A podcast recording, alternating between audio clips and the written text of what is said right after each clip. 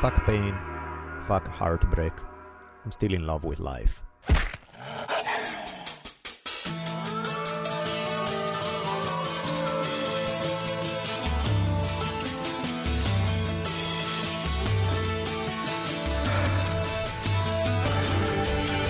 From the multicultural headquarters of the future capital of the free thinking states of America known as Los Angeles, this is the Drunken Taoist Podcast.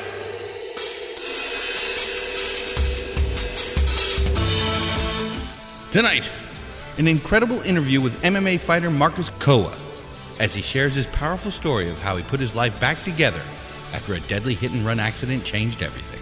His ability to make good out of every parent's worst nightmare should be an inspiration as well as a call to action for all of us.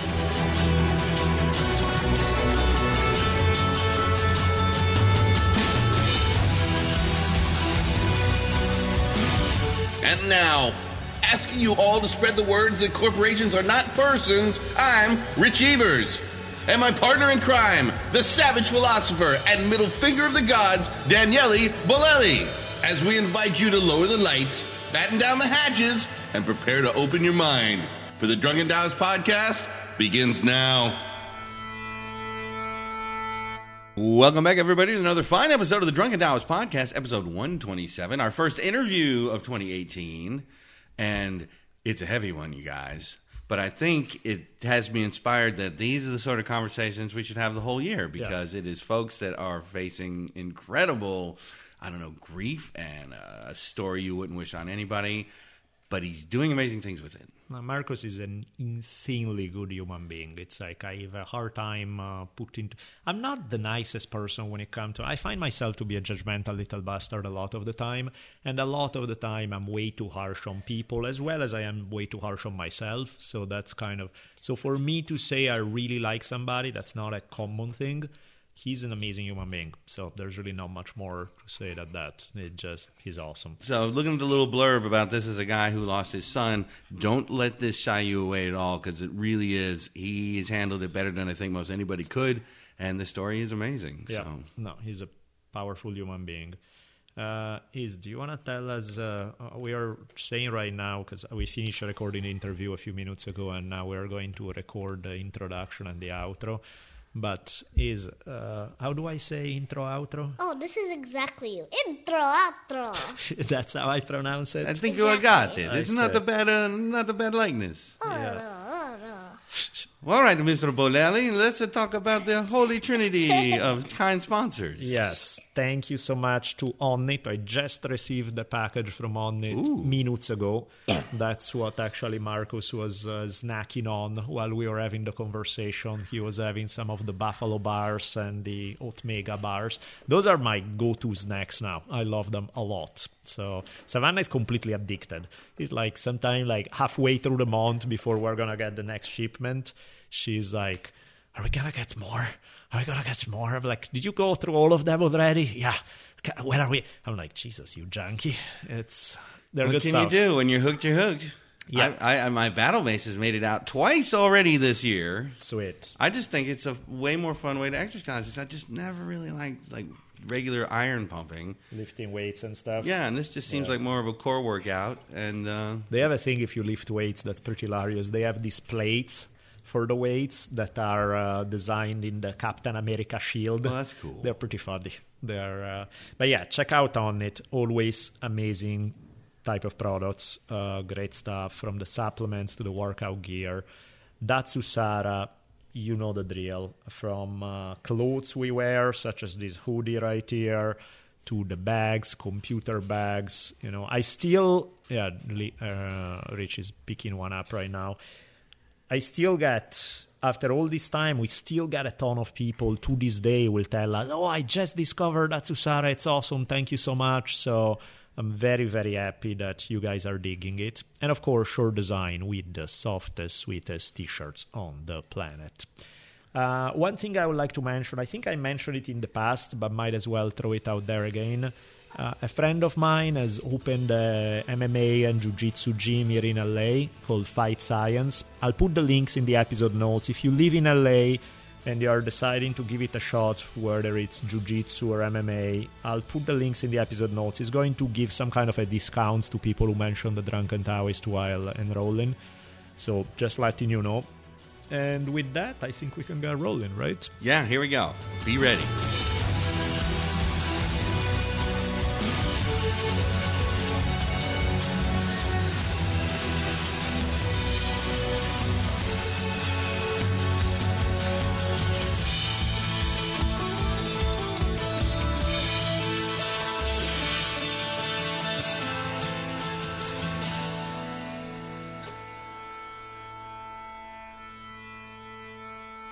Looking forward to chatting with an absolute gentleman, Mr. Marcus Kowal. Marcus, very welcome to the podcast. Thank you very much for having me. What's going on, man? How are you doing? I'm tired now, worn out from sparring and uh, getting ready for my very last fight, but otherwise, life is good. When's your next fight? February 17th for CXF here in California. So if you guys are in LA, you like MMA, you want to check it out, uh, we'll be releasing this episode probably a good chunk before, so you have some time to look for tickets and everything else. So that's gonna, you know, where in LA is gonna be the fight? Yes, uh, it's going to be in Studio City at the Sportsman's Lodge. Sweet, perfect. So if you guys are interested, you know where to find it. The today we have the battle of the European accents because uh, you want to tell the good folks where you're from. I'm from Sweden originally. I lived in England for many years, so that's why I have more of a British accent, I guess. but I moved around a lot Germany, France, Mexico, and now sunny California. So a lot of times people think I'm from South Africa because my accent's all mixed up. It's funny. Is uh, I'm so awful with accents that because I don't even hear my own, I don't hear anybody's accent. It's like there are people who have this super thick accent, and they're like, "Oh man, did you get a lot of that accent?" And I'm like, "What are you talking about? I thought they talk, spoke perfect, normally, you know, standards from Kansas, right?" It's uh, not quite.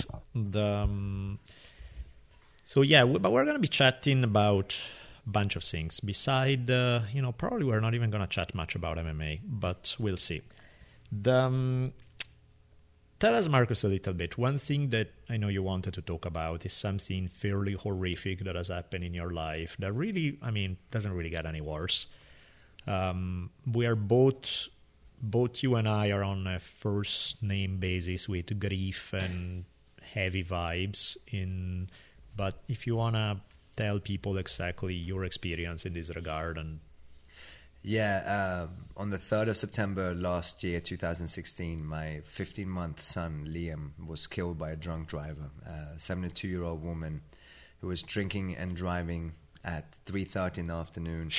My uh, my wife's sister who was 15 at the time was crossing a pedestrian crossing did everything right there's footage of it when a 72 year old woman uh, decided to drink and drive um, and from at the American Legion and blew straight through the crossing, striking my uh, sister in law, who broke both bone pipes in one leg, and uh, hitting my son's stroller and uh, left him brain dead because of that apparently, according to witnesses and the footage, I haven't seen it and I have no interest in watching it either. But she stopped for some 20 seconds and then decided to flee the scene as well. Of course. And uh, luckily, three um, civilians followed her and managed to block her in a few uh, blocks further down.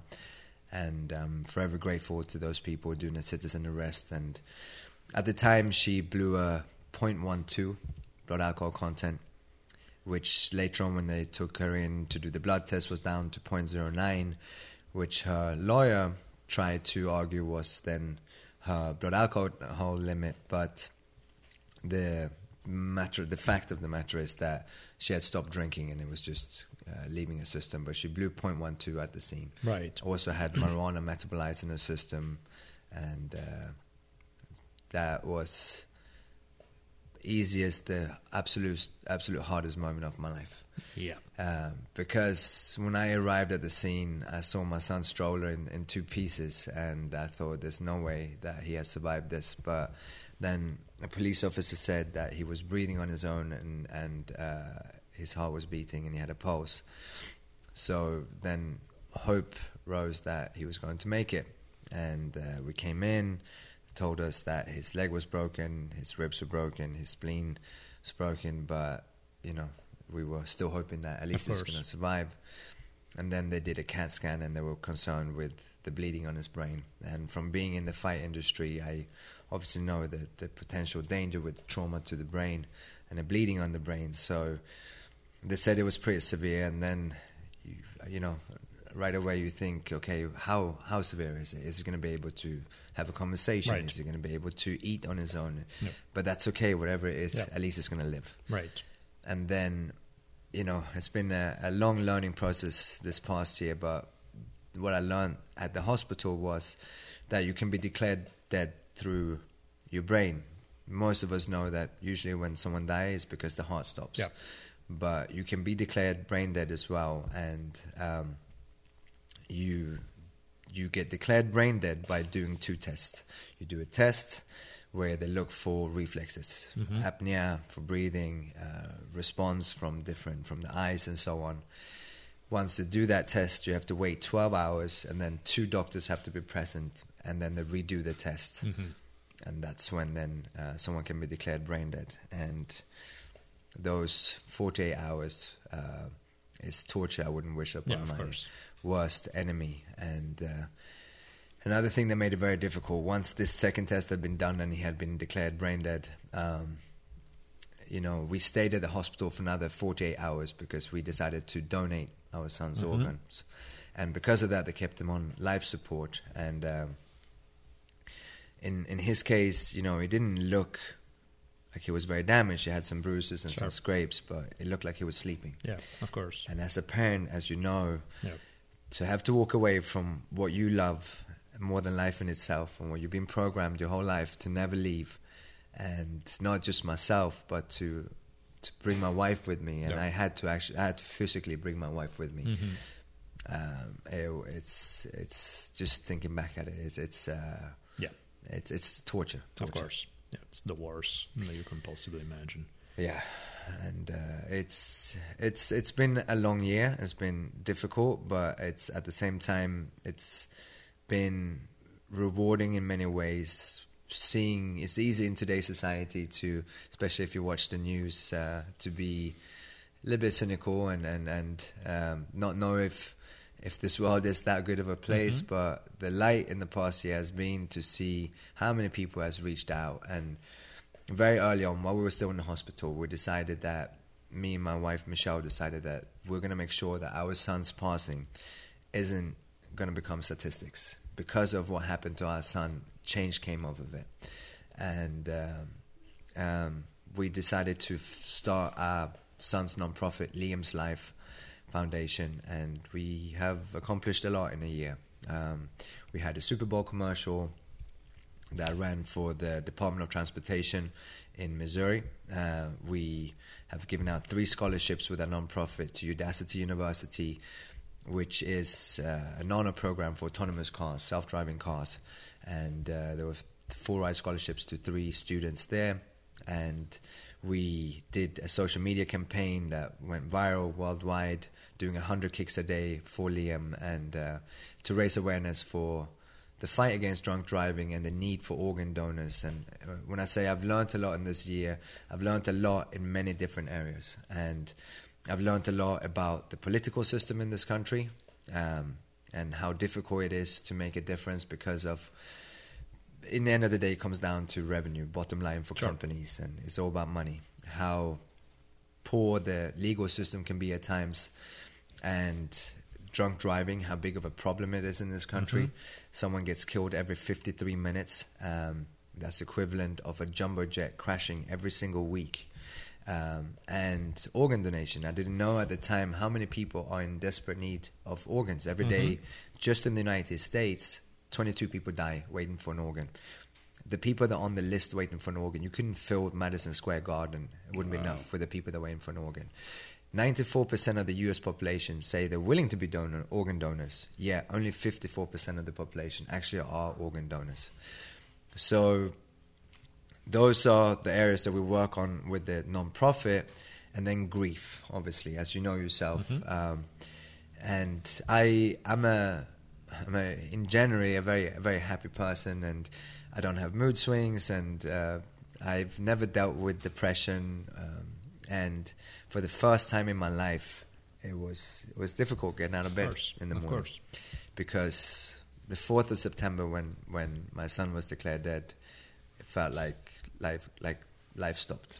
Yeah, I know. I mean, I guess that's the number one question: is how do you pick up from there? You know, how do you, how does someone deal with really just as you said, kind of the thing that you don't want, you don't wish on your worst enemy? How do you say, okay, now let's go out to eat, let's go do, you know, mundane the stuff that daily life is made of? Yeah. How does it still make any sense? It was it was difficult, and uh, in my case, you know, I've done a lot of. I enjoy people in general. I, Mm-hmm. I enjoy meeting people. I enjoy studying human behavior, and uh, in in a strange way, I kind of self-analyze myself going through this process, and um, mine my grief process was very different from my wife's. We're very different in the way we handled it, and we went to see a, a therapist, which at first I didn't feel like I needed, not because I don't respect the, the Sure. profession. I uh, think psychology is, is great, and I think therapy is great, but I just know myself very well, and I know what I need in life to get through something, even though I hadn't been through anything remotely close to Sure. what we went through. But I'm glad we went because I learned to understand the seven steps of, of grief. I learned to understand how my uh, grieving process was very different from my wife's. It's very common that couples break up after they lose a child, and it was I was I know my friends and, and family as well were concerned that we weren't going to be able to stick together, but that was never an issue. In fact, if anything, we've grown even stronger together, and we said while we were still in the hospital that we would communicate everything with each other and it's really sad to see that couples break up because this is the person that you love. You love them so much that you decided to create life with Yeah. them. And when that life uh, was taken, usually because of the lack of communication and understanding each other's grieving process, people um, don't are not able to, to stay together. Yeah. And uh, I started writing four days after the passing of my son, and I started writing. It was. uh, It, it feels like you're going crazy. It feels like you, you, you literally think you're going insane, and you you have to find outlets. And in my case, just like I know in your case, martial art was one of those out- outlets, but it, it wasn't enough, and it Of took course. some time before I can even get back to training. Um, so writing actually really, really helped me. And the more time I, I spent meeting parents, especially fathers who had lost children, I, I realized it was very common that years down the line, they were still very bitter, very angry. A lot of times they turned to drugs and alcohol. And it's certainly not something I condone, but I do understand course. the the need to find uh, a way to to to numb that pain Yep. because it's so intense that it feels like you're going insane. Mm-hmm. And so that writing turned into a book that's been released in, in Swedish, even though I actually wrote the book in, in English. And um, it's coming out in a few months here in, in, in the US. And yes, it's it's it's a sad story, um, but it's also a way for me to honor my son, son, and Yeah. it was written for my son. But it's also a way to show people how I think was a healthy way to to deal with with grief, and uh, the writing, the martial art, the non-profit, uh, going out speaking a lot about what we went through has at times been very very difficult because this became this was uh, a news story that spread not just in the US, but it was worldwide and literally Right. worldwide, from Japan to Russia to Holland, Sweden, France, and both me and my wife have spoken about it many times and wondered why. Because unfortunately, every single day children die. Yeah, of course. Every single day, several people get killed by drunk drivers, and we don't know why this story became uh, Yeah. news, world news, but potentially because he was so young, potentially because so many UFC fighters, from Fabricio Werdum, who dedicated his fight to to my son, to this kick challenge. Several UFC fighters did the kicks for Liam, such as Uriah Faber, T.J. Dillashaw, or uh, Cub Swanson. Um, Duane Ludwig, Bas Rutten. So it, it, it really raised awareness to drunk ri- driving, and the name Liam actually means uh, the protector of others. Um, When he was born, the very day he was born, I posted something on Facebook saying he can be whatever he wants to be, um, as long as he he has a positive influence on this world. And obviously, this is absolutely not the way we were No, hoping that he was going to save lives. But directly, he saved lives by donating his organs, but also indirectly by people writing pledges to us saying that they've they used to drink and drive, they will never do it again. To friends telling me stories how they got into arguments with friends trying to drive home drunk. And Of course. um, with the non-profit, we're working in, in three main areas with the drunk driving side, and um, we I'm out speaking a lot uh, at schools, trying to change the next generation, and especially young males, which are the r- biggest risk zone when it comes to drunk driving, um, and uh, a lot of times I think. Especially young high school guys, you know, to to them it's it's cool. It's a mixed martial Sure. art fighter coming out speaking to them, even though I'm telling the same story as as a mother who's lost Yeah. her child. But I, at least I get their attention Yeah, to begin with. Um, to lowering the legal blood alcohol content and changing the social attitude towards drinking and driving in this country, which is so different from Sweden, where I'm from, where we have zero tolerance. Where in Sweden, drinking and driving and to have a DUI on your record is something that's it's an embarrassment. Yeah. It's something that you you're ashamed of, and people lose their jobs, friends, uh, because of it. And our fight isn't with the alcohol industry. Our, our fight is with getting behind the wheel when you've been Yeah, drinking. And in today's society, there's you have no excuse to why you should have to even because of ride sharing syst- uh, programs such as Uber and Lyft, dedicated, uh, designated drivers and so on. You Yeah. have no reason to why you should be allowed to get behind the wheel. And if you can afford a drink at a bar, you can afford an Uber.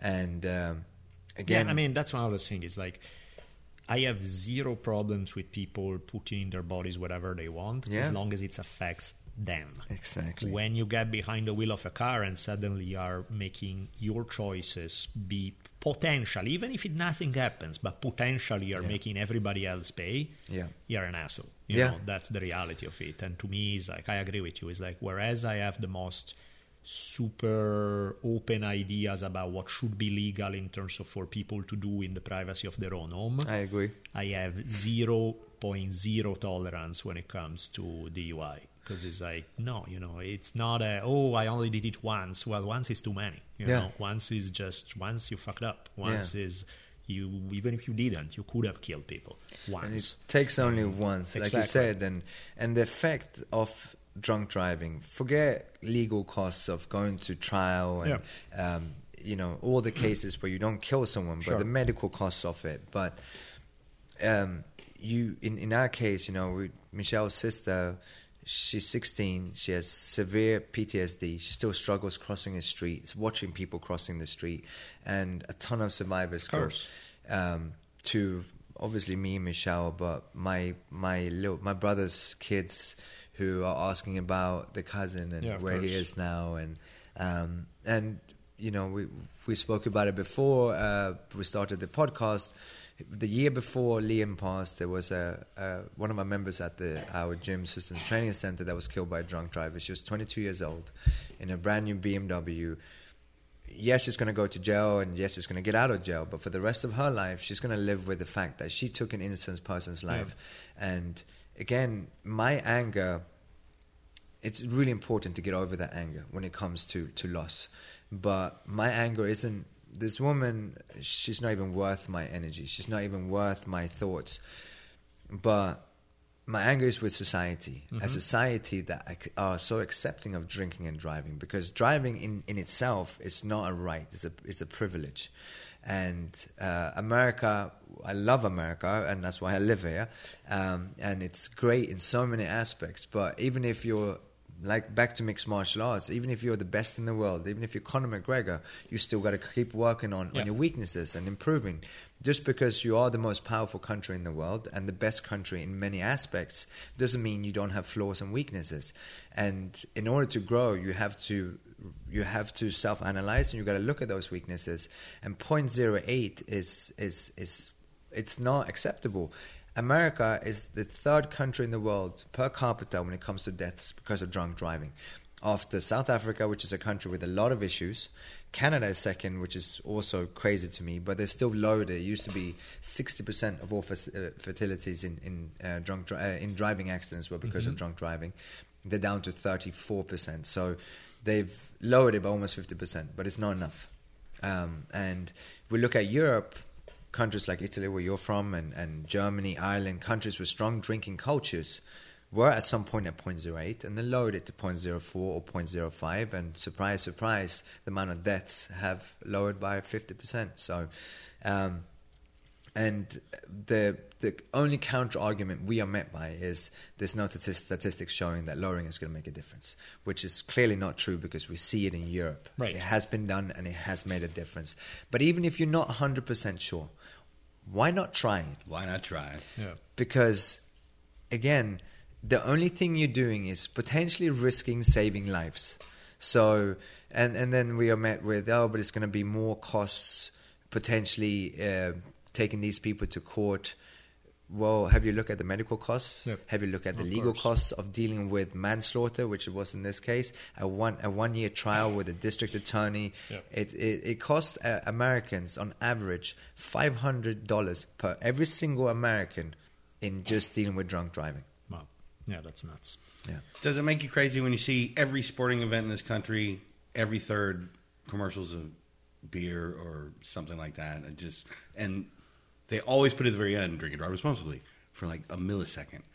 Like they're oh, we're covered now. See, we told them to be responsible, but is that sort of revenue so important to sports that they wouldn't survive it if they maybe took the beer ads off of uh, sporting events? I think they could probably find somebody else that would take those spots.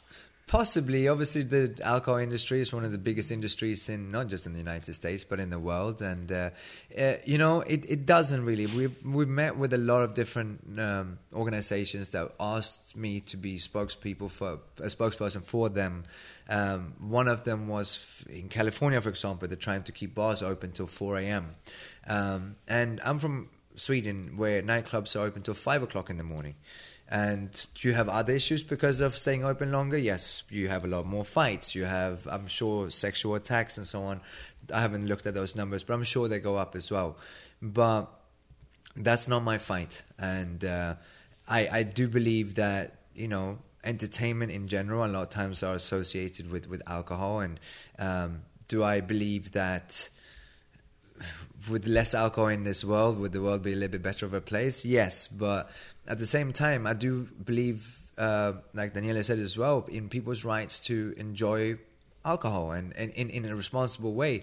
And I've actually reached out to a few of these alcohol companies and said, hey, come on board, work with a nonprofit to show that a fight isn't with the alcohol industry per se. And, and Bacardi, for example, which is, like you said, drink responsibly, don't drink and drive if that's your statement, then stand behind it and work with us and say, go ahead, enjoy our product. Just don't get behind the wheel. And we're actually now going in to work with our first bar in Hermosa Beach, um, where the owner said, I want my bar to have zero tolerance. Come in and drink. I want you to enjoy our place. Obviously, that's the bottom line. Uh, but but don't get behind the wheel afterwards. And there's been some other organizations. There's supposed to be some type of responsibility on the bar, uh, on the on, on the bartenders, but it's impossible for several reasons. If it's a busy bar, you Yeah. don't have time to watch the people. Totally. Yeah. If you're, it's it's never going to happen because an owner of a bar, in the end of the day, you're interested in your bottom line, and that's your job to sell alcohol. And in the end of the day, the bartender doesn't know that you have a designated driver. Are you going to take a taxi home? If anything, in my opinion, the valet parking outside that nightclub, they're the ones that should have some type of responsibility because they're the ones handing the keys over to to the person that can't walk straight. And um, we actually, ha- Scraps, come here. We actually have a um, these breathalyzers from from Sweden where you can place them in hotels, restaurants, nightclubs. You get like it looks like a little straw, and you can um, find out what your blood alcohol content is. And um, one of the things we got a, a device from a company called BACtrack. Um, one of my problems with 0.08 is in Sweden when you have 0.02, the whole population knows it's one drink. You're going to have to wait 60 minutes at least, preferably 90 minutes, and then you're okay to drive. When I go out to high schools, my first question is, what's the legal blood alcohol content in the US? Some kid always knows it's 0.08. My next question is, how many drinks is that? Some kids say two, three, someone else says six, and that's the problem. So you have three, four drinks and you think you're okay. What happens when you've been drinking? Well, your decision making isn't the greatest and you think you're Superman. Um, you get the, the liquor courage and you think, one more, I'll be fine, and maybe one more. And now it's it's subjective anyways, right? Yep. It's from day to day, from person to yeah, person. of course. How much have Somebody's you eaten? 250 pounds on a full stomach. Somebody's 90 pounds on an empty stomach. Who's It's a mixing the different kind drinks? of story. Yeah. of course. And so that is one of the problems with with 0.08. You actually, and, and, and even the US recognizes that you are uh, le- you're you're drunk or uh, intoxicated at 0.05. So you can actually be arrested from 0.05 to 0.08. You can have you can be detained. You just can't be prosecuted for it. Wow. So That's now the damn best idea in the universe. Like the moment you assume that yes, that is impaired driving. Yes. But it's uh, just a little impaired driving. Exactly. So we want that just make no sense whatsoever. zero sense and now you're you, so you, you you're recognizing that it's you're intoxicated well we've just you're admitting that this isn't you're not in a perfect state to drink to to drive but yet it's not made out Yeah, uh, no, that's illegal. ridiculous. That's So- completely insane. And again, it's one of the things that is like, yeah, I agree with zero. T- and to me, there are two different, mm, when it comes to the legal aspect, there are two different aspects. The one you are hammering on, which is the how much alcohol. And again, yeah, I to my idea, there's zero alcohol. You know, don't, Yeah. period. You know, you don't drink. Uh, if you drink, you have somebody else drive you, you have a cab, you have Uber, you have all that. Same thing with any other substance, by the way, because anything that impair your driving in the slightest way, no, um, that's just not an option. The other thing is the what happens when you do get convicted. Yeah. Let's say you have only, you know, you didn't kill anybody, but you did get busted for a DUI. To me, that's a serious deal. It's not like after offense number two, three, or four, then we take away your license. To me, it's like you clearly have demonstrated that you don't have the maturity to make right decisions. At that point, you shouldn't be driving. You know, think I- about it before you added it. You know, oh, but I can get to my work. Well, that's really tough shit because it's Yeah. like that's you could have thought about it before you did it.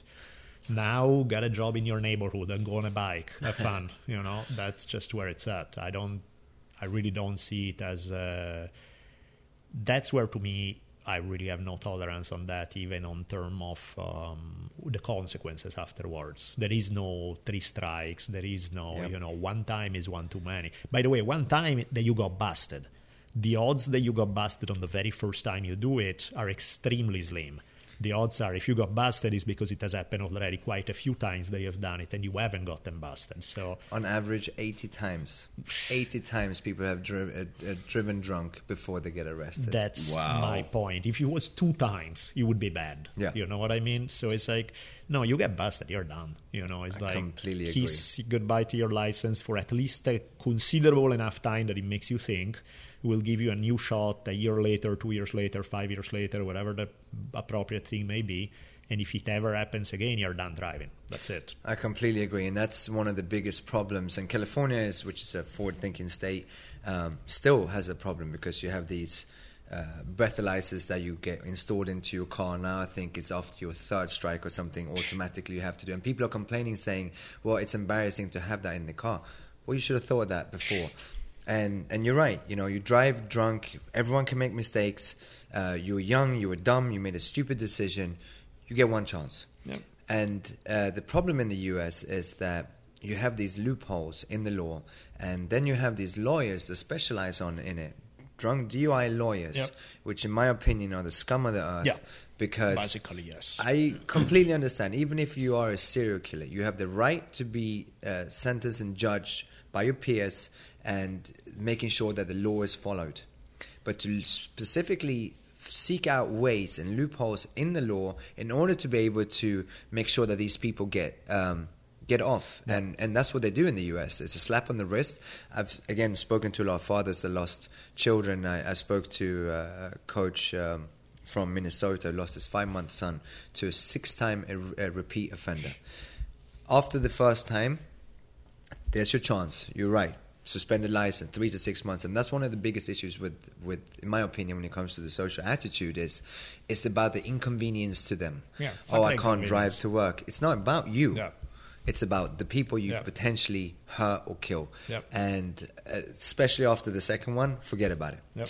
And now with drunk driving, you have two groups, and and this is what makes drunk driving a special case. If you look at drug dealers, gangbangers, and so on, it's a specific, it's a, a certain group in society to decide to go that route. Drunk driving, you have politicians, you have law enforcement officers, you have lawyers, doctors, who think I'm not a criminal and they're entitled, and this is my right, which is not. Um, but in order to to change that social attitude to l- instead instead of looking at it as an inconvenience to you looking at it as an embarrassment to you risking other humans lives is what we're working really hard on and then you have the second group of of addicts whether it's drug or alcohol addicts Sure. who don't care what the limit is because they're alcoholics Yeah. um, and that's why the third area that we work on with the non-profit, which is self-driving cars, is the ultimate solution Yeah. because now you're taking the responsibility out of the hands of the person, uh, out of the human, and you know, uh, automatic uh, braking systems and, and self-driving cars already exist. There's five stages of that. Tesla has gotten Yeah. the furthest. We're on stage three right now. Stage five is there's not even a steering wheel in the car, Right. and, and you just get into the car, but we're at least 10 years out from that. Right. and uh, with these um, scholarships that we're giving out we're hoping to get to zero deaths because of drunk driving. Um, uh, the goal right now is 2030 we would like to lower that to 2025 Right. so those are the three areas. And you asked me how do you deal with it? And and I, I've thought about this a lot. And human behavior and motivation drive grit whatever you want to call it is something that's always been an interesting topic to me. But over the past year uh, it's become even more interesting and and I, the, the truth is I don't know. I don't know but I, I know that I made a decision that we are going to find our way back to happiness again. And and then the way I look at it is there's there's a road and my eyes got to stay focused on that road there's a lot of side roads with all the what ifs if only if I could have done this if I No, could have done you that can't go down that path. can't it's toxic yeah, of course. and it doesn't lead you anywhere because you can't go back in time. You No. can't stand still in time. You can only move forward and try to make the best out of a situation. And grief in itself, I look at it as as as a cloud, a dark cloud. And when people turn to drugs and alcohol, it's it's it's to avoid that cloud. Mhm. And you compartmentalization and blocking it out. You can do that for a certain time, but it's going to come back and it's going to you're going to come down crashing on you. So you have to get through it. Yep. I feel like I might have gone pretty straight through it, um, which made it very difficult at times. If you look at my grieving process versus my wife's, hers was much more stable. How did she? How was it different? It was different um, because she's a much more artistic person, and and um, she dealt a lot with with survivor's guilt, and which is when it comes to emotional pain, it's different from physical pain uh, in the sense that it's not rational. My wife is very very intelligent. She's very rational in general, and um, that the day the accident happened, she was studying for a final exam, and that's the reason why her sister took Liam for a walk Sure. to go pick up food for us. Yet she felt maybe I shouldn't have studied. If I only had, Yeah. I shouldn't have let my sister go. But it's not her fault. It's not my fault. not. It's not her sister's fault. I'm actually very glad that there's footage of it because it shows very clearly that Michelle's sister did everything right. Because naturally, Yeah. the thoughts go down that road where course.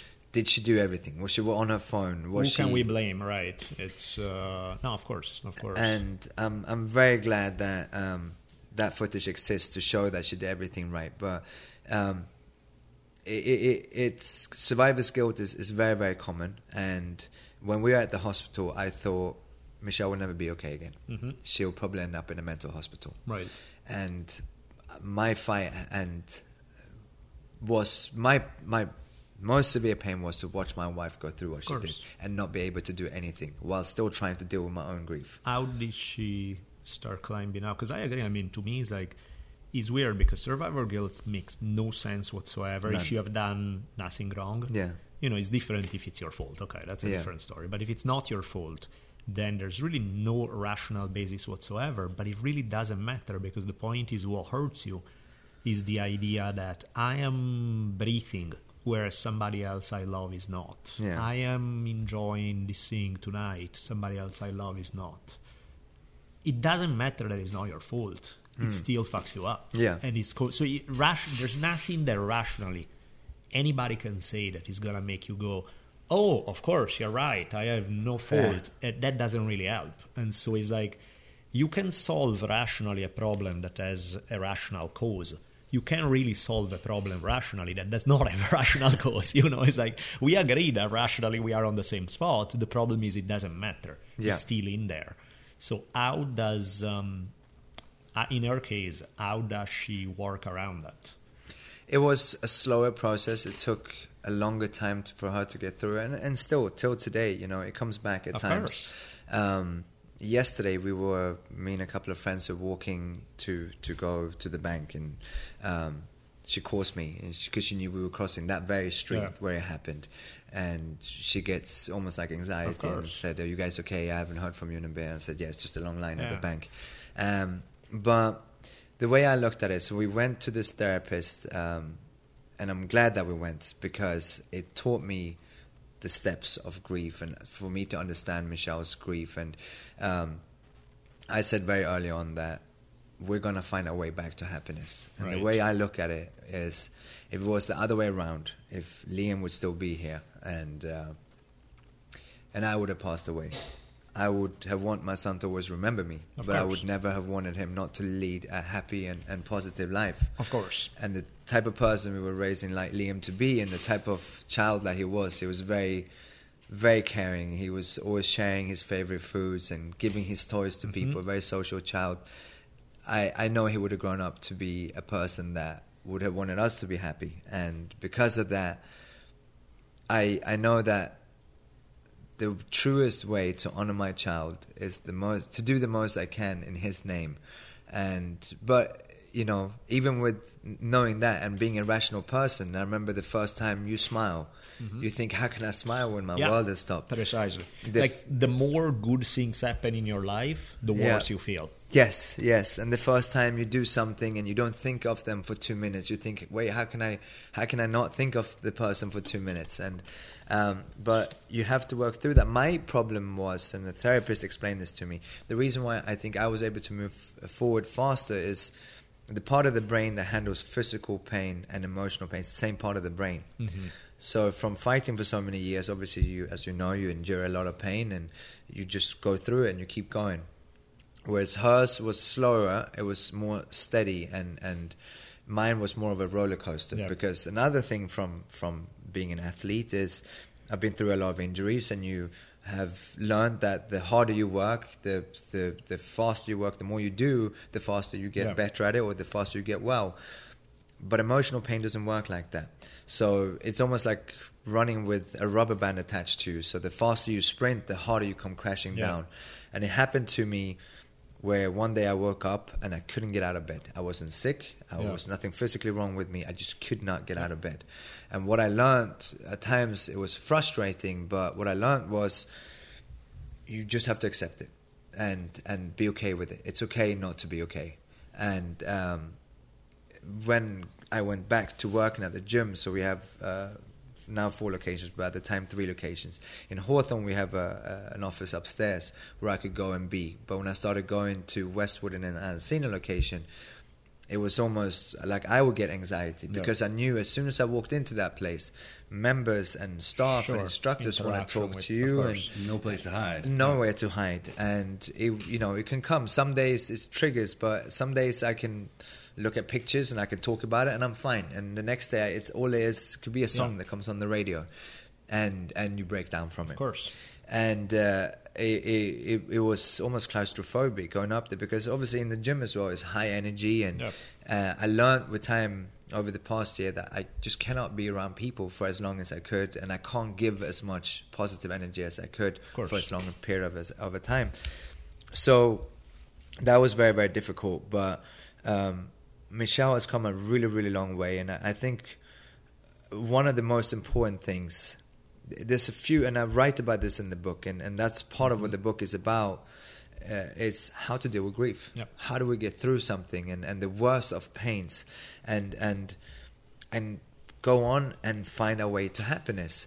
And obviously, it's subjective, but I, I feel like there's a few things that are universal, and one of them is the the social network, the community around you. And had never heard the the saying before: "You have a village behind you." Mhm.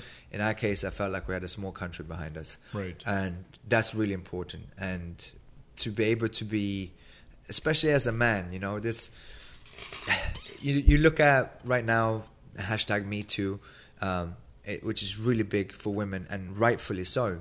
Uh, there's a lot of uh, inequalities when it comes to women. Women, I think, make 78 cents to the dollar of a male doing the same job, and and uh, it's a very important topic. But sometimes we forget that men have things that we need to work on as well, and we are often raised in somewhat of a macho society where I can handle it. exactly, or you think that other people perceive you as having to be able to handle it. And it's okay to cry. It's okay to speak about it. It's okay to feel down. And uh, I remember the last time I cried before this happened, and that was almost 10 years before when my grandma passed away. Right. It's not that I don't think it's okay to cry, I just don't cry very often. And then to crying several times a day. Yeah. And I write about it in the book as well. And it, the book is somewhat of dark humor in there. Like, you know, you learn to try to eat Yeah. while you're crying, you, all these things, you know. And uh, it's, it's, I, I spoke to, to a guy that I know who lost his brother, and from when it, this was in the late seventies, early eighties, his dad never mentioned that child's name again Wow.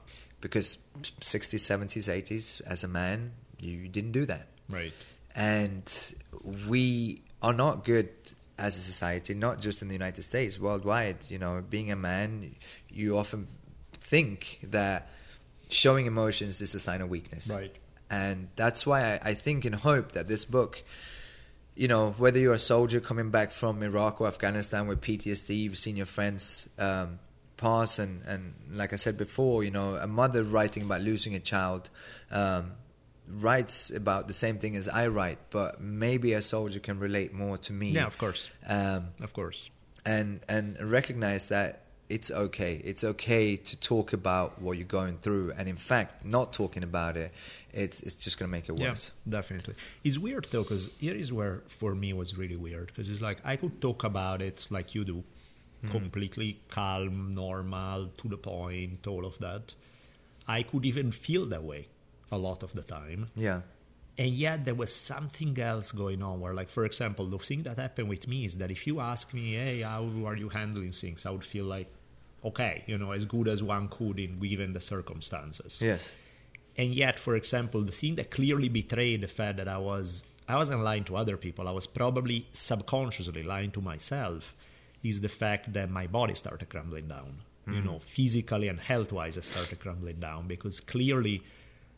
And again, I thought I was being honest with myself. It's like I don't know how the fuck I can be more honest than this. Yeah. You know, I'm saying, I- I'm talking about it, I'm discussing it, I'm addressing my emotion, I'm doing all of that. You know, it's hmm. not like I'm not doing it, and yet, you know, the body doesn't lie. You know, suddenly if your body start breaking down because of that stuff, that means that some emotion is not being processed the right way. You hmm. know, and so that's kind of what it left me puzzled where you know i really didn't know what how to deal with it you know? I didn't know how to like one thing that has left me that i still have to this day big time is like i have a level of hypochondria to the hundred power you know? It's like if somebody sneezes five miles away from me i'm thinking everybody i know will die tomorrow. Oh, and you know not fun. That clearly is a degree i mean i recognize it that's a degree of mental illness in that sense where it's like something in your mind snaps the wrong where it completely leaves any sense of rationality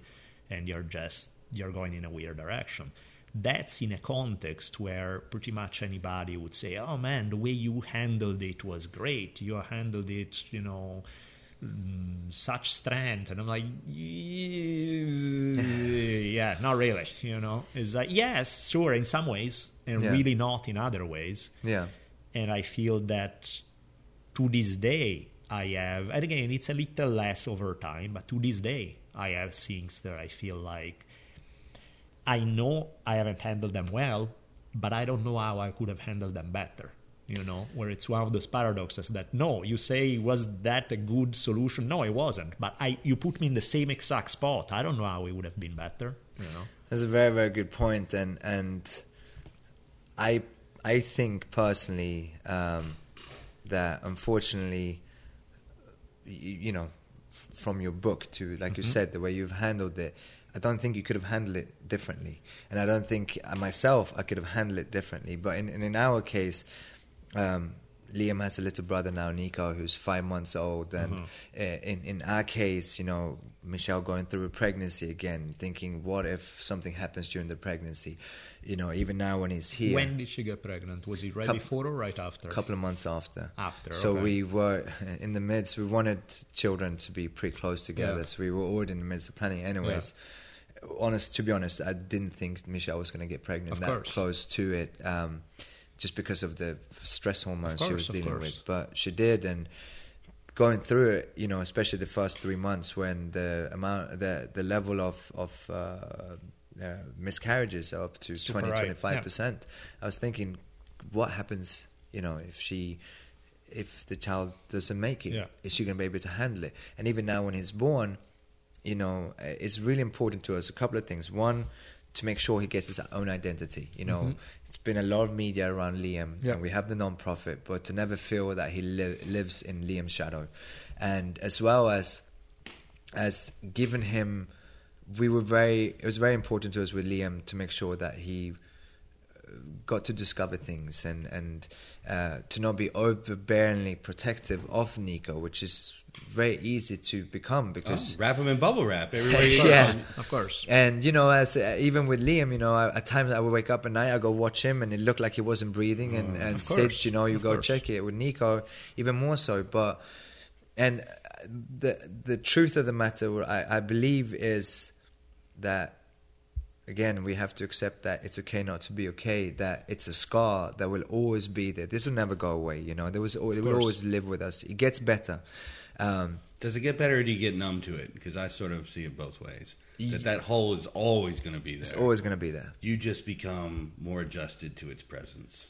Yes and no. You learn to live with it, and it's a little bit cliche to say that time heals wounds, and but it is true as well. The difference, if you look at, if you compare it to a physical injury, when you break a leg, for example, now the part of you know doing rehab and so on can make sure that that the the bone heals as well as it can, so you don't live with uh, chronic pain for the rest of your life. That's the similarity. You've got to handle Yeah. it the right way. Otherwise, it's going to be there forever. And it's always going to be there forever. The difference is that emotional pain, that it's not rational, right? So, a few months into it, you're like, you know, I'm, I'm getting better. Whereas a broken leg, it gets better and then it's good. Whereas here, a few months go by and you think you're on the right track, and all of a sudden it comes crashing back again. And it's those seven steps of grief um, don't come one after the other. You come back to another one, and Yeah, you go back and forth between them. What is important is, I think, to to learn to accept that because of what happened, your life it hasn't stopped, but it's different. Um, so you do learn to to live with it, and it's always present. Um, but and, and you do you do get numb to it in a certain way, but at the same time, um, you, you what's important to realize is that life goes on no matter what, and all you can do is make the best of what we have. We have a short time here, anyways, and you know I, I'm not religious per se. I believe in something, but I don't have time to classify myself, and uh, I'm hoping that one day I will see Liam again. Um, but even if that's not the case, then um, you know, like I said, I think he would want us to live as happy of a life as possible. For sure. That's in the end of the day, you know, that's what life is all about. Uh, it's, again, it sounds cliche to say it's all about happiness, but no money, no money in the world, No, no, no success in the world, No. nothing matters more than happiness. Um, and to lead as happy of a life as possible should be uh, it's an obligation not just to ourselves but the people that surround us our family our friends our, our f- other kids our, our, our spouses our partners uh, and and try to make it as positive as possible. And and uh, it, it's difficult but back to the original question how do you do it is you decide. Step one it's like a New Year's resolution. I'm going to lose 30 pounds this year. Okay, how am I going to do that? How am I going to lose my first pound? How am I going to lose my first 10 pounds? And you're going to slip and fall. You're going to not work out for a week. You fall off the wagon. And then you just got to pick it up and say it's okay to, to slip. It's okay to Yeah. fall. But your eyes got to be at the end of that road. At the end of that dark tunnel where you see the light again and and get there and, and life didn't stop it just changed I did a I did a movie a few years back about justice and forgiveness, and Mm-hmm. it was Northern Ireland during the Troubles. It was Israeli Palestinian where fathers were losing their kids. Interesting. And the last one was Rwanda, 15 years later. And in Rwanda, which is 8.5 million people down to 7.5 million people with 850,000 perpetrators, they were in a terrible place.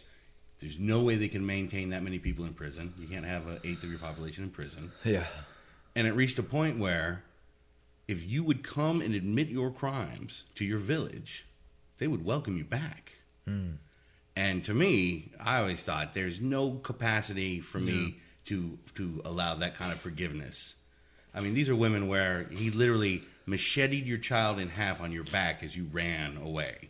And these women were forgiving him. And it baffled me, of course. Now, first of all, you seem to handle it amazingly well. You don't seem to have much hate festering in you. No. And that's what these women said. Said, after 15 years, I'm doing more damage to myself Yes. with this hate burning inside me. And so, did it fix anything? Did it make anything come back? No, but it enabled them to, like you say, lead a happier life. So, and if you don't want to answer this question, I totally understand. But are you in any way able to forgive this stupid, terrible woman? Or how do you deal with that? Or is that something that's maybe 10 years down the road or never? It's a good question, and uh, uh, yeah, not a problem answering it. I said very early on, and I think that's one of the reasons why I was able to move faster along my, with my grieving process. That um, had that woman the first day in court stood up and said, "I'm guilty," I would have been able to one day hug her and forgive her because she pled not guilty, because she never showed any remorse, because she never reached out to us and never apologized. She had her chance in court. By the time the court case was finishing up, it wouldn't have mattered. It was too late because she had shown. Truly, she showed her who she was when she stopped for 20 seconds and decided to drive away. Yep. But even with that, I would have been able to forgive her because shock, whatever, you know, we do irrational things then. But now I don't care. I, I hope she dies in jail. Um, but I don't spend time thinking about her. You have so many negative emotions going through you, anyways. And uh, it's an interesting thing that you worked on. And I think forgiveness is really important. In your case, Daniele, there's not really anyone t- to blame. Yeah, it's, it's exactly nature. Sure. So it's not, there's no one for you to turn to and say, I forgive you. But forgiving, a lot of times, it's more for yourself than someone else. That's exactly Um, what we learned. Yeah, and, and, and it is important because you're gonna you're gonna live with a lot of negativity, and you have to be able to learn how to deal with it and to get through it. At this point, I I wouldn't forgive her, but I also don't care about her, and I don't spend time thinking about her right. my my my anger, which isn't uh, taking over me and not making me uh, bitter or angry, is with society, uh, with the American legal system when it comes to drunk driving. Yeah. But that's why I'm going to change it. It's not a question about when I'm gonna, if I'm gonna change it, but when I'm gonna change it, because uh, we're in the midst of filming a documentary called "Letters to Liam," and uh, it's been filmed. They've been embedded with us for seven months,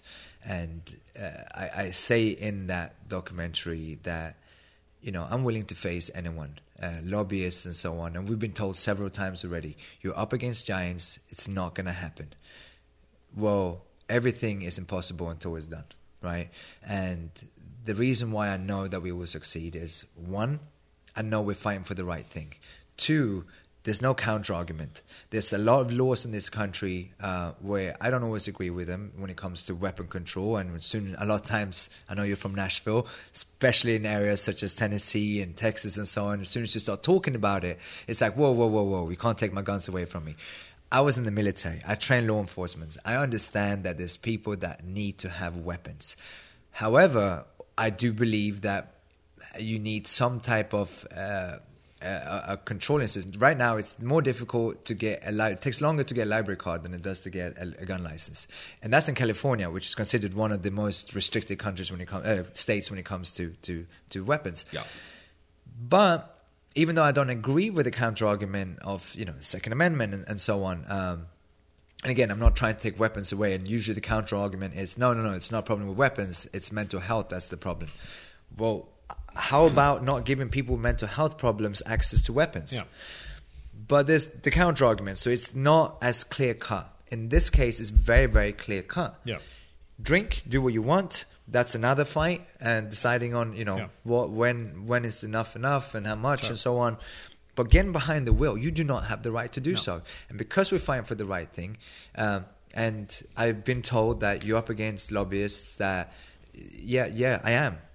And I have never fought someone, I've never been politically involved before, but they've never been up against someone like me. And I will not stop. This might become a lifetime mission, but I will not stop. And I'll be willing to sit down and debate and converse and argue with anyone. I've opened up on social media to a lot of these lobbyists and uh, association organizations that are fighting for keeping point zero eight. Not a single one of them of them have responded, and I think I know why because they know that they can't sit down with me. But we are going to change it, and we are going to win. Awesome. Perfect. Anything that you want to add about links? Anything about your um, where people can find you? All of that. Um, yes, so Liam's Life Foundation is liamslife.org. That's our son's nonprofit. Um, I'm hoping that people can join the fight because this fight isn't just for us and not just in for Liam, but it's for to make sure that other parents don't have to go through what we went through. Um, and again, someone joins our team every 50, 53 minutes, unfortunately, and uh, um, and then Letters to Liam is the, the, the name of the documentary. My book, uh, Life is a Moment, is coming out this spring. Um, and all of that will be on the website for Liam's Life. Myself, Marcus Kowal, obviously, you can follow our fight on that as well. Life is a Moment, the name, reason I named the book Life is a Moment is uh, because Liam's time on this earth was very, very short. It was 15 months. But it's a famous saying that um, the, no matter how small of a foot to leave an imprint on this world. And uh, in his 15 months, he's done more than a lot of people do in an eight year life. And life is a moment spells out Liam as well. Um, so, Letters to Liam is going to most likely come out summer of 2018. Um, and if people go, that's on social media as well, to Liam, to see the trailer. And uh, we're currently looking, we have an Indiegogo for it to, to raise the funds needed to finish post production and finding a narrator for it. What's going on with your Facebook page that I saw it disappeared? And what's going on? So it's crazy. So when we did the social media challenge of doing 100 kicks for seven days, and I did my seven days, and it didn't feel like I did enough. So I decided to kick 100 kicks for a year straight. So I did the 100 kicks for a year, every single day. And when I did the kicks, I put music in the background. So most likely it's infringement rights, even though I gave credit to the artist, but it wasn't malicious. I just didn't know. Ignorance and um, I've written to Facebook. It's weird because it shut me down. Never gave me an explanation to why it was shut down. Then I wrote to them six times, and uh, all of a sudden they opened it back up again. I haven't posted anything since. They, I got closed down in November, even though I stopped kicking in September. And then they opened up for a month, and now it was just shut down last week again. And the only thing I posted was a PSA, a, a public safety announcement um, from the Department of Transportation before New Year saying don't drink and drive the thing is, I- have all the rights to it because it's me Yeah, in of it. course. They use me for it. Um, but I'm not sure if it's because of the kicks. I've written to Facebook. I said, please let me open up the account again. Give me 24 hours to rectify it. If you Yeah. want, I'll take down Yeah. 365 videos. Um, and also because I have pictures and videos of my son on my Facebook that I would really like to retrieve. But again, nothing has been malicious, and I, I will make sure that I follow whatever rules they have, and I'm I'm really hoping and pleading with them. Fortunately, uh, Facebook don't have a phone number, they don't have a customer service department, so I'm I'm hoping I'm it's in their hands. I'm hoping they're gonna because open they up. just there's no way to communicate basically they just suddenly they reopen now we close it again Yeah. and now they haven't talked to you since No, they just wrote an email saying infringement rights, and I and I presume it's because of that, but they the haven't even explained it. And I said, give me one more chance. I've had Facebook for ten years. You never had Yeah, any yeah, issues with course. me, and you will never have issues with me again. Uh, and I'm hoping that they will open it back up. that is maddening that there's no way i mean when you consider how much stuff we put on facebook or how many important things and stuff the fact Yeah. that somebody can just shut it down and not even tell you anything about it or give you a chance to have a conversation Yeah. that's insane And especially, like you said, when there's so much negative stuff that you find on, on Facebook and Yeah. hatred, and and I'm actually trying to do a good thing. Yeah, I'm course. trying to to raise awareness, but yeah, it's it's uh, it, it sucks because it's one of my main ways of, of spreading the, the message. But So I'm if you hoping to get back. know if you know anybody who works for Facebook, reach out, let us know, and uh, let's hook Marcus up because this is ridiculous. Thank you. And uh, another thing that we did last year was we did uh, Brazilian Jiu Jitsu for 24 hours. So we did a Jiu Jitsu marathon. I was actually on the mat for 24 hours, setting a world record where I did 105 five minute rounds. We are going to do it again February 24th uh, at Systems Training Center. Again, you can find out the information on that on Liam's life. Uh, it's open to anyone. I don't care if people have experience. Uh, last year was it went above and beyond. Uh, we had people from Rener Gracie, Ryron Gracie, Mac Danzig, Fabricio Werdum coming out. Um, and it was beautiful to see the martial art community coming together for a great cause not about fighters legacy and so on but together doing some making a difference and uh, february 24th we're doing it again and i'm not going to be on the mat for 24 hours i'll be there but i'm not i'm not going to be Sure. rolling for 24 hours again so if you are in the los angeles area i would love to have you out Sweet, awesome. Thanks for sharing your story. thank you guys it was i Thank you so appreciate much. it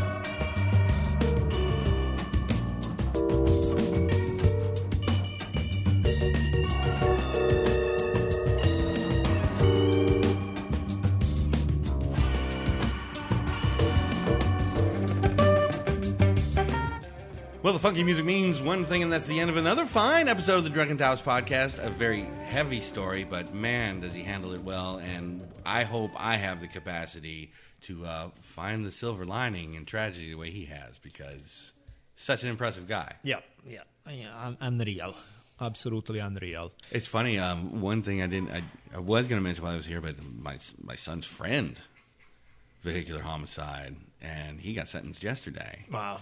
And four years. And this kid was like 19 and a half when this happened. And now, you know, good behavior, two years, you're probably out. And since it's not violent, he probably won't have to go to maximum security. But I don't think two years inside the men's colony in San Luis Obispo is going to do him any favors. No, but then But he again, it's deserves two it. years for so killing somebody. That's the that's pretty nuts. And that's I don't know. Those are And it's funny, he's talking about how that woman, like, pled not guilty. You know, he pled guilty. Yeah. He apologized to the family. Yeah, okay. You know, so a 19 year old, I think I can Yeah. give a little more. I agree. 'cause I did stupid shit when I was 19, Yeah. uh, for sure. And um, it's just like that, that number of like 80 times before you get popped for a no, DUI. that's insane. That's complete insanity, in fact. And uh, it's good to hear Marcus talk about it with uh, such clarity and calm Yeah, on the topic. But yeah, it's completely nuts. Cool. Why don't we um, let's give thanks to the sweet folks who donated to us. Absolutely. So let's jump into screwing up their names. Let the pottering begin. We have Matt Chebre, Mike Palladino. Oh, finally a name I can pronounce. Oh. Palladino. Yeah, Doesn't that sound right? it does sound yes. right. Okay. Except he's from Canada's Palladino. no. Sean Kavanagh, maybe somewhere around there. Michael Gates, Jonathan Waterloo, Stephen McKee, Aaron McLaughlin, Chris Talent. Thank you, thank you, thank you, guys. Very much appreciated. Yes, yes, yes. And seeing some new names in there. How nice. Yep. The, um, what else? What else? What else? Thank you to uh, Daisy House for letting us use the music. thank you, of course, to the trifecta of our sponsor, Onnit, Datsusara, and Shore Design. The links are in the episode notes. Onnit, you know the deal. O N N I T. Datsusara is at dsgear.com. Shore Design, I believe, is shoredesignt-shirts.com. Yep. But again, Google is your friend, so you can find all these things. Or again, easier. You get uh, on some of them. I don't think on that Datsusara, but we do on Onnit on Shore Design have some discounts, so you can check the link in the episode notes. We also have discounts on the awesome chocolates by Coracao Chocolates. So if you decide Valentine Day coming up, you're in the market for chocolate, check these guys out.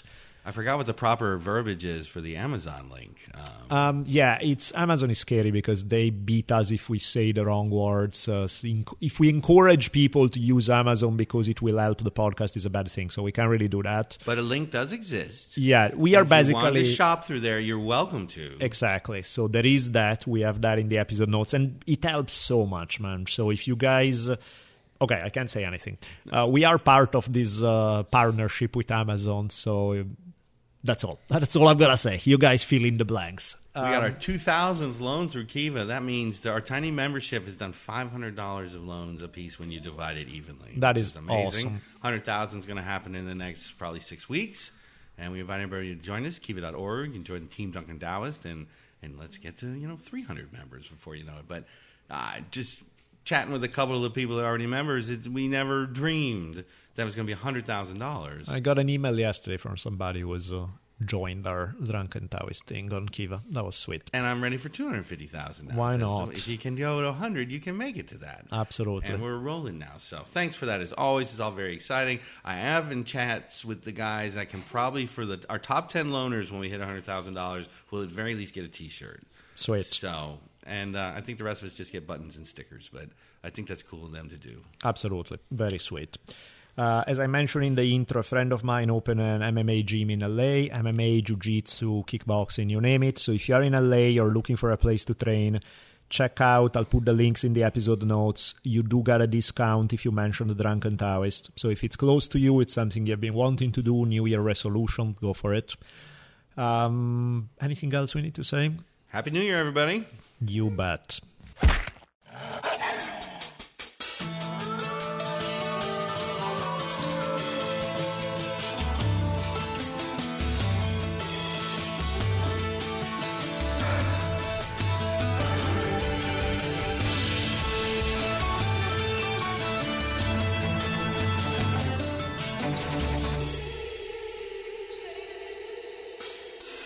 So ends another awesome episode of the Drunken Taoist podcast. Be sure to keep your ears peeled for another mind expanding episode coming soon. We'll be tweeting you as soon as they come out. You can keep track of Daniel at D Bolelli. That's D B O L E L L I. And you can find me on Twitter at Richimon1. That's R I C H I M O N, the numeral 1. See y'all soon.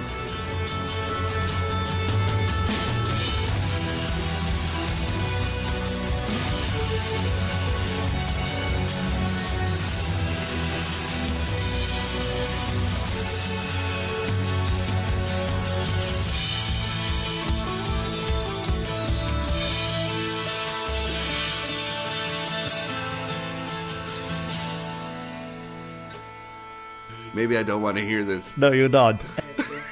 In questo caso, in questo caso le provvidenze di Dio Duncan showed you the way, yeah? Oh, man, isn't that scary to think? Nice. So don't kill people, do that instead. This was great. It's fucking awesome. And I love this conversation. We've been having a great hour here. I have nothing against chicken other than the fact that they are ugly and weird and strange. Dun, dun, I completely got lost. Are we doing the outro or the intro? We're outroing. Oh, we're outro. Okay, sorry. So that's so let's continue. Did you ever see the movie Tombstone with uh, Val Kilmer and? Uh, Uh, your accent, it just whatever that movie is you were trying to tell me? can me you about. translate for me, please? I believe the word was tombstone. Yeah, that one exactly. Just as I was saying, you know, Tombstone. what do I have to do? One day the rod shall teach you. Get back to work. Funky.